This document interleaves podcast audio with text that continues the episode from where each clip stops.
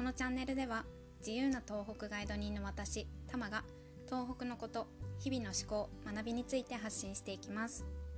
おはようございます、えー、最近皆さんは森林浴とか、まあ、グリーン効果っていう言葉聞くことはありますでしょうか、まあ、ここ最近あの目を向けられる機会が増えたなというふうに思ってるんですけれども癒し効果があるっていうことで昨年からちょっと始まってしまったコロナの影響とかもあってお家に観葉植物置いてますっていう人も増えたかなと思います。はい、なので今回はちょっと東北に来た時に感じられるあの自然のスポットを一つ紹介したいと思います。でこれが、えっと、宮城県にある秋保大滝っていう滝です。はいで幅が6メートルで高さが55メートルあって日本の滝百選っていうのにも選ばれている滝ですでこの滝が、えっと、上からも下からも見ることができるんですけれどもツアーとかであの団体さんみたいな感じで行くと上から眺めるだけっていう感じで終わることが多いんですね。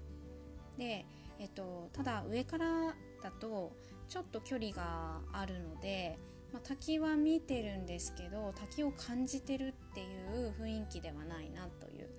うん、見え方になります。なのであのもし時間がある方は是非下の方まで降りていって滝を本当に全身で浴びれるのであのそういう風に、うん、下まで行ってほしいなというふうに思います。で行く季節としてもあのおすすめがあるんですけども夏と秋がおすすめです。はい、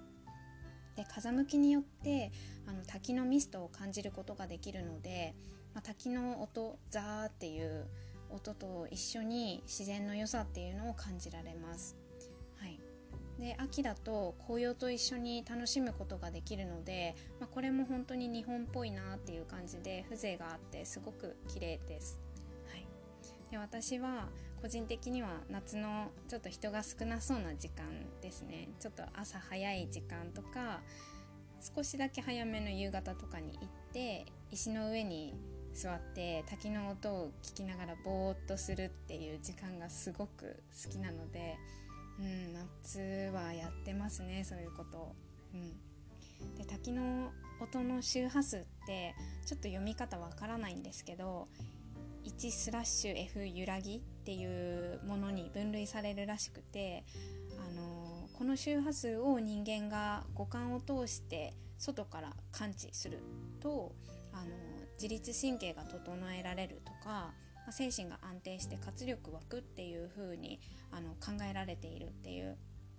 あの研究結果なんですかね。ちょっと学者がそういう風にあの結論付けてるものもあるようなので、うん、それプラス自然の、ね、マイナスイオンっていう感じで本当にもうなんか、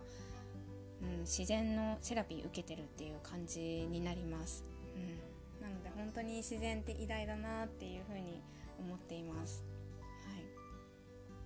で全国各地にあの素敵な滝っていうのはたくさんあると思うんですけども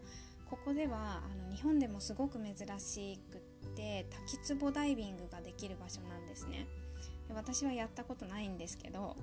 うん、でもなんかそういう滝壺ダイビングできますっていう風にやってるツアー会社があるので是非あの興味のある方は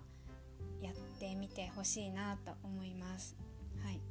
で資格を持ってなくても体験もできるっぽいことが書いてあったので気になる方は是非調べてみてください。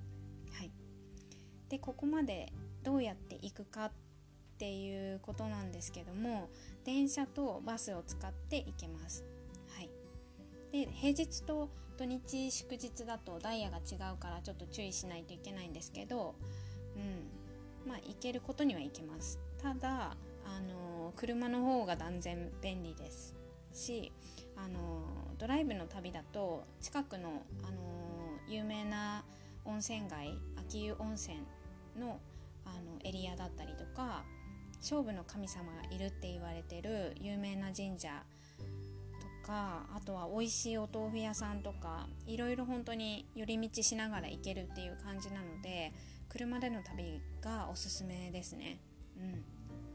なので、まあ、本当に車運転できてとか車持っててあの気軽に滝とか自然に癒されたいなっていう方は是非あの夏とか秋に来て滝のミストを全身で感じていただけたらなと思います。はい。今日はこんな感じで終わります。最後まで聞いていただいてありがとうございました。今日も一日深呼吸をして心楽しく過ごしましょう。ではまた。バイ。